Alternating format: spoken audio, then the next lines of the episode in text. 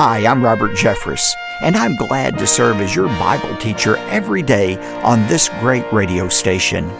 On today's edition of Pathway to Victory, the rapture is the snatching away to heaven of all Christians before the beginning of the tribulation.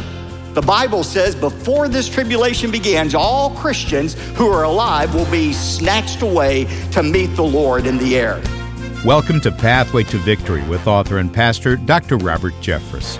For generations, people have used the Bible to concoct some pretty wild ideas about how the world will end. So, what does the Bible actually say about the end times? Today on Pathway to Victory, Dr. Robert Jeffress sets the record straight about one of the most hotly debated topics in Bible prophecy the rapture of the church. Now, here's our Bible teacher to introduce today's message. Dr. Jeffress? Thanks, David, and welcome again to Pathway to Victory. When it comes to mapping out the chronology of biblical prophecy, most Christians are hard pressed to place the events in correct order. To many people, the biblical timeline is confusing and irrelevant. Well, when you go to our website at ptv.org, take a moment to check out the variety of creative resources I've prepared to help you navigate the events of biblical prophecy. For example, you'll see my best selling book titled Perfect Ending Why Your Eternal Future Matters Today. Most people will admit to feeling a bit overwhelmed by the complexity and mystery of biblical prophecy. Well, I've written this book to bring clarity, and it's designed so that you can easily flip to the chapters that are most interesting to you. In addition, I've also prepared the End Times Illustrated. If you're like me, you'll find it really helpful to have a visual representation of God's timeline for the future. This 72 page book, along with my book Perfect Ending, are yours when you give a generous gift to support the ministry of Pathway to Victory. Now, it's possible you already have these resources. After my message today, we'll tell you about an impressive collection of additional tools for this study. But right now, let's dig into Scripture as our series Perfect Ending continues. Today, we're talking about one of the most hotly debated topics in Bible prophecy the rapture of the church. I've titled today's message, Making Sure You're Not Left Behind. Some of you, like I, are old enough to remember the name of Jeane Dixon. Jeane Dixon was a popular psychic in the 1950s and 60s who made a number of predictions, but her most famous prediction was made in 1956 when she prophesied that a Democrat would win the 1960 presidential election and that the winner of that election would be assassinated while he was in office. Of course, we know in 1960, John F. Kennedy was elected president of the United States, and tragically, three years later, he was assassinated right here on the streets of downtown Dallas. Well, immediately after the fulfillment of that prophecy, Jeane Dixon became a media sensation. Everybody turned to her to try to find out what was going to happen in the future. Now, what most people don't realize is Jeane Dixon also made some predictions that didn't come true. For example, she prophesied that in 1958, Red China would plunge the world into the Third World War. She predicted that in 1970, Fidel Castro would be banished from Cuba. But her most famous false prediction had to do with the Kennedys. After President Kennedy was assassinated, Jeane Dixon predicted that the widow, Jackie Kennedy, would never marry again. She made the prediction that Jackie Kennedy would never marry again. The day after she made that prediction, Jackie Kennedy married Aristotle Onassis. Somebody did a study one time of psychics and all the predictions that they made just in one year in 1975. Out of all of the predictions that were made in one year, 1975, only 6% of those predictions actually came to pass. The world is filled with false prophecies. But compare Jeane Dixon's record or any prophet's records to the Bible. Did you know the Bible is filled with hundreds and hundreds and hundreds of prophecies of things that are going to occur in the future? Many of those prophecies have already come to pass. For example, in relationship to the first coming of Jesus Christ, there are more than 250 prophecies about the first coming of Christ. Prophecies about the manner of his birth, the place of his birth, the type of life he would lead. Some of those prophecies were made 1,000 years before Christ was born. And out of those 250 prophecies, every one of them came to pass. Amazingly, there are 250 prophecies about Christ's first coming. There are over 1,800 prophecies in the Bible about his second coming. You can't turn a page of the Old or the New Testament without a prediction about the return of Jesus Christ. And I believe every one of those predictions is going to come true. The Bible has a perfect batting average when it comes to fulfilled prophecy. We're in a series right now on Bible prophecy called Perfect Ending Why Your Eternal Future Matters Today. And we're looking at what the Bible says will be the events leading up to the return of Jesus Christ and what the world and eternity will be like after Jesus Christ. What are we going to be doing in heaven? What is it going to be like when Christ returns? That's what we're looking at in this series. Now, it's true in Matthew 24 36, Jesus said, We cannot know when these things are going to happen. Nobody should try to uh, set dates. Uh, history is littered with the bodies of prophets who have tried to predict falsely when Christ was coming back. We cannot know when Christ is coming back, but we can know the events that will lead up to Christ's return. God wants us to understand what those events are. We are to live in anticipation of those events and live our lives in anticipation of his return. Remember what Abraham Lincoln said one time? He said, If you can tell me where we are and where we are going, I can better tell you what to do and how to do it.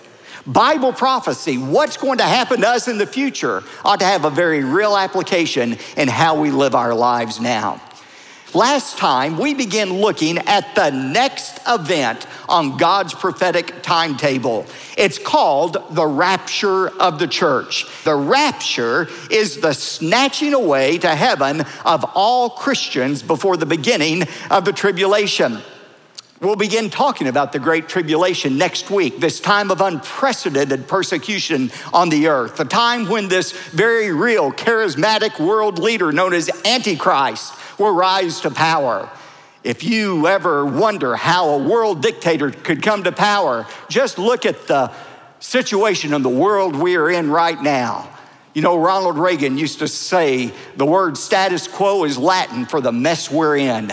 And the fact is, this world is in a mess right now. We're in a mess everywhere. Economically, politically, every way, the world is in a mess you can see how the world would long for somebody who had the answer to the economic, the sociological, the political uh, trouble that we are experiencing. There will be a world leader known as the Antichrist. That's the beginning of the tribulation.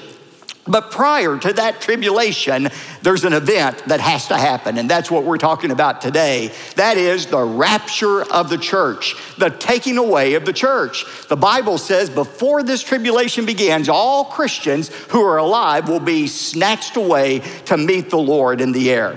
Now, Paul describes this in 1 Thessalonians chapter 4. And we're not going to uh, talk about this for long, but those of you who weren't here last week, just write this down on your outline. The rapture has four components to it. First of all, the descent of Jesus Christ. Verse 16 of 1 Thessalonians 4. For the Lord himself will descend from heaven with a shout, with the voice of the archangel, and with the trumpet of God, and the dead in Christ shall rise first. People ask me, Pastor, what prophecies have to be fulfilled before the rapture can occur? How many prophecies have to be fulfilled before this rapture can happen? You know what the answer is? Zero. Zippo. Nothing has to happen before the rapture can occur. Now, there are some prophecies related to the second coming seven years later, and we're seeing many of those come to pass. The last remaining piece before the second coming can occur is going to be the rebuilding of the temple on that mount over there that is under Arab control right now. But that's the second coming. The rapture could happen at any moment. We say it is imminent. The rapture could happen next year, next week. It could happen before we finish the service today. It is an imminent event. It begins with the descent of Christ. Suddenly, without warning, the trumpet is going to sound, the archangel of God is going to shout out, and the Lord will descend from heaven. That will be followed by, secondly, the resurrection of the dead in Christ. Again, look at verse 16. And the dead in Christ shall rise first. Who are the dead in Christ? It is all Christians who have died since the beginning of the church in Acts 2. Every believer over the last however many years it is since Acts 2 until the rapture, the dead in Christ shall rise first. Now, let me remind you when a Christian dies, his spirit goes immediately into the presence of Jesus. 2 Corinthians 5 8 says that for a Christian to be absent from the body is to be at home with the Lord. If you were to die right this moment, right there in the pew, if you were to die of a heart attack or just sheer boredom, you know what happens to you? Your spirit immediately goes into the presence of Jesus. It doesn't float around up there, it doesn't go to sleep. You go to be with the Lord. Your spirit, the essence of who you are. But obviously, you leave a body behind. We'll have to haul your body out of here. We'll have to do something with it. Some of you may have your loved ones bury it. You may cremate it. You know, who knows what's going to happen to it. But that's your physical body. The Bible says it falls asleep, your physical body, but not the real you. You don't fall asleep. You go into the presence of the Lord. But God does not mean for us to spend eternity as disembodied spirits floating around up there. Remember, when God made us, He made us body, soul, and spirit. We've always been that way. There was never a time in eternity past where you were existing without a body. You were created with a body, you will always have a body, and it's at the rapture that those who have already died will receive their brand new bodies that God has planned for them. Thirdly, at the rapture, the removal of all living Christians. Look at verse 17. Then we who are alive and remain shall be caught up together with them in the clouds to meet the Lord in the air, and thus we shall always be with the Lord. There will be a generation of Christians, whatever Christians are alive when this rapture occurs, they will be exempt from death. They will never experience physical death. Instead, at the rapture, they will simply be snatched away. Harpazos, the Greek word, they will be caught up together to meet the Lord in the air. By the way, who is this with them that Christians will be caught up together? It says, Those of us who are alive and remain shall be caught up together with them. The word them refers to the dead in Christ, those Christians who have already died. Their spirits are in heaven, but at that moment, their bodies are resurrected, and in a moment, we'll see they're going to be changed into brand new bodies. And the Bible says if we're alive at that time, we're going to be caught up together with those Christians who have died. That Christian husband, that Christian wife, that child, that Christian friend of yours the Bible says there's going to be a great reunion with them at the rapture of the church. We will be caught up together with them. Isn't that a great truth to think about? You know, I've been a pastor for 30 years.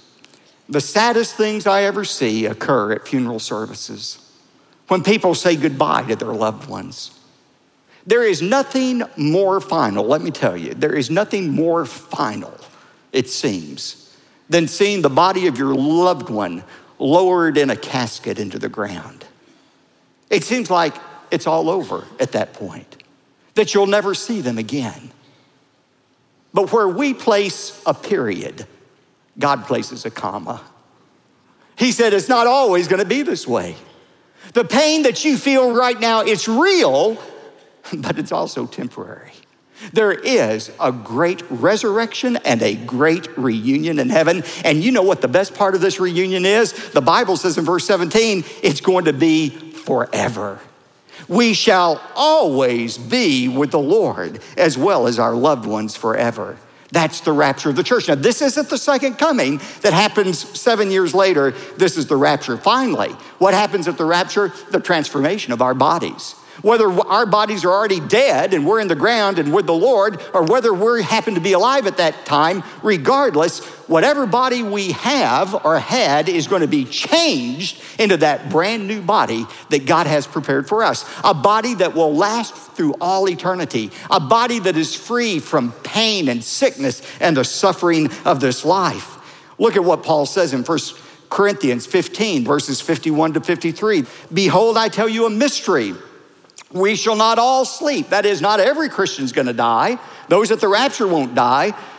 We're not all going to sleep, that is, die, but we all shall be changed in a moment, in the twinkling of an eye, at the last trumpet.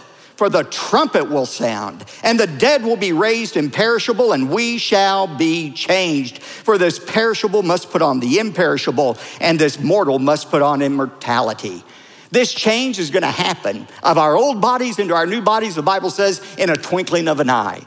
That's how quickly your body's going to be changed into that brand new body God has for you. Now, I want you to notice something, both in 1 Thessalonians 4 and 1 Corinthians 15. Both passages say this event called the rapture will happen when the trumpet sounds. Notice in verse 16 of 1 Thessalonians 4 For the Lord himself will descend from heaven with a shout, with the voice of the archangel, and with what? The trumpet of God. And then in 1 Corinthians 15 52, it will happen in a moment, in the twinkling of an eye, at the last trumpet. What, what, what's the importance of the trumpet? Why does he say trumpet instead of xylophone or accordion or something else? Why does he say trumpet? What's the significance of the trumpet? Remember, this was written with a Roman background to it. And in Paul's day, when a group of Roman soldiers were about to break camp and move to a new location, there would be three blasts of the Roman trumpet. The first blast meant strike your tents and prepare to depart. The second blast of the trumpet meant fall in line and be on alert. And when that third blast of the trumpet occurred, it meant march away to your new location. I believe the first trumpet has already been sounded by God. God has already told us strike your tents. He's reminded us this world is not our home. We're to live as aliens, strangers in this world. Quit getting attached to the things of this world. Don't get attached to your job. Don't get attached to your position. Don't get attached to your stock portfolio. You're going to leave it all behind. We're to live as aliens in this world. Strike your tents, God has already said. Secondly, I believe He's uh, sounded the second blast of the trumpet. Be alert. The Bible says we're to be looking, we're to be watching for the return of Jesus Christ and living our lives accordingly. All we are waiting for is the blast of that third and final trumpet at the rapture when God tells us to break camp, to march away into the presence of our heavenly commander. That's the significance of the last trumpet. Now, what I've just presented to you is what I believe the Bible teaches about the rapture. Now, I realize, especially after this week's emails, not everybody agrees with me. Not everybody in our listening audience agrees with me about the rapture. So, for full disclosure, I want to share with you just for a second three different views about the rapture. I'm not going to go into any great detail about these views, they're included in my book, Perfect Ending. But let me just give you the three different views about the rapture. I'll tell you what everybody else believes, and then I'll tell you why I'm right, okay? But we're gonna look at these other views. First of all, there is what's called the post tribulation rapture view. The post tribulation rapture view. That is, the church will endure the seven years of the tribulation which precede the second coming of Christ. If you look on your chart there where I put the rapture, just move it over to the right seven years at the end of the tribulation. That's what the post tribulationist believes. Post means after. The rapture happens after the tribulation. This is the view that the church must go through the great tribulation. And at the end of the tribulation, the church, whoever's alive at that time, will be snatched away and then will come back at the second coming. The rapture and the second coming are almost concurrent events according to this viewpoint. Now, proponents of this view make their argument uh, this way they say, Christians in every age have suffered tribulation. Why in the world do you believe there's a group of Christians who will escape tribulation? That just doesn't make sense. It's not true in history. Christians have always endured tribulation. Well, as we'll see in a moment, during the last seven years of Earth's history, the kind of tribulation that will be experienced is far different than any other kind of persecution Christians have gone through before. Secondly, they say it's very obvious when you read Revelation 6 through 19 that there are believers on the earth who are being persecuted by the Antichrist. If these believers are not the church that was here before the tribulation, who are they? And as we'll see next week, there's a very logical answer to that question. But that's the post tribulation view. The church will be here for the tribulation and then will be raptured at the end. Secondly, there is the mid tribulation rapture view. And that is the rapture will occur after the first three and a half years of the seven year tribulation. The proponents of this view say the first three and a half years are going to be relatively peaceful. Everybody's going to love Antichrist. And it's only after three and a half years that he turns against Israel and begins persecuting Israel and the church, and that the earth suffers the wrath of God. And so the church is here for the first three and a half years, but we get snatched away before the final, really intense three and a half years of tribulation. Uh, there's a variation of this view called the pre wrath rapture, popularized by Marvin Rosenthal. And basically, it's saying the first three and a half years of the seven years are natural disasters which the church will have to experience. They're called the seal judgments in Revelation 6. But halfway through the tribulation, before Antichrist persecutes the world and God persecutes the world, Christians will be snatched up. Now, there are three problems with this view of the pre wrath rapture or the mid tribulation rapture. First of all, Revelation 5 through 6 teaches that that first series of judgments against the earth at the beginning of the seven years are unleashed by Jesus Christ himself. In fact, in Revelation 6 2, remember, it is the Lamb of God who is deemed the only one worthy to open the seals of judgment that come upon the earth. So this is not just a natural disaster that just happened to happen. It's not even a satanic judgment. It is a judgment by God himself.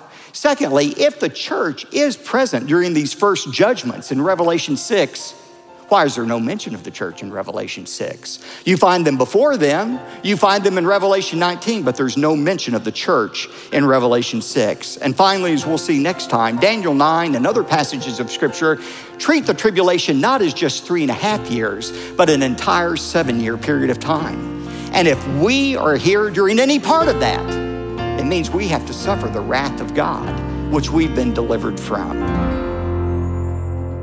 And next time, I'll explain how you can know for certain that you'll be among those who are delivered from the coming wrath of God. Until then, let me encourage you to take your next steps down the pathway to victory. In the event you don't have a copy of my book that coincides with this series, I want to send you a copy of Perfect Ending Why Your Eternal Future Matters Today. When you give a generous gift to support the ministry of Pathway to Victory, I'd be happy to send you a copy today. It'll come with the End Times Illustrated book that I mentioned earlier. In closing, I'd like to add a word about the value of our Pathway partners and anyone who gives a generous gift to support the ministry of Pathway to Victory. Your generous giving empowers Pathway to Victory to proclaim the truth of Scripture with boldness and to touch lives for God's glory. Let me encourage you with an example. Recently, I heard from Susan, who listens in Florida, and she wrote, Pastor Jeffress' perfect ending has been so insightful and Bible rich. It has deepened my faith, inspired me to recommit my life, to pray more, and to be a better witness as I await the return of the Lord. And well, Susan, your words certainly encourage us. And you inspire all of us to invest generously into the ministry of Pathway to Victory. In fact, I'm going to take this occasion to invite every listener to give generously today. And remember, we'll say thanks by sending you two very special resources my book, Perfect Ending, and the new End Times Illustrated. Here's David to tell you more. Thanks, Dr. Jeffress. Today, when you support the ministry of Pathway to Victory by giving a generous gift, you're invited to request a copy of the End Times Illustrated. It's the perfect companion guide to Dr. Jeffress's best-selling book titled Perfect Ending, which is also included as a thank you for your gift. To make your request, call 866 999 2965, or even easier, visit our website, ptv.org. And when your gift to Pathway to Victory is $75 or more, in addition to the two books, we'll also send you the complete Perfect Ending teaching series on CD and DVD. Again, call 866 999 2965 or go to ptv.org. If you'd like to write to us, jot down this mailing address P.O. Box 223 609, Dallas, Texas 75222. One more time, that's P.O. Box 223 609, Dallas, Texas 75222. I'm David J. Mullins. Join us again next time when Dr. Jeffress concludes this important message called Making Sure You're Not Left Behind. That's Wednesday, here on Pathway to Victory. Pathway to Victory with Dr. Robert Jeffress comes from the pulpit of the First Baptist Church of Dallas, Texas.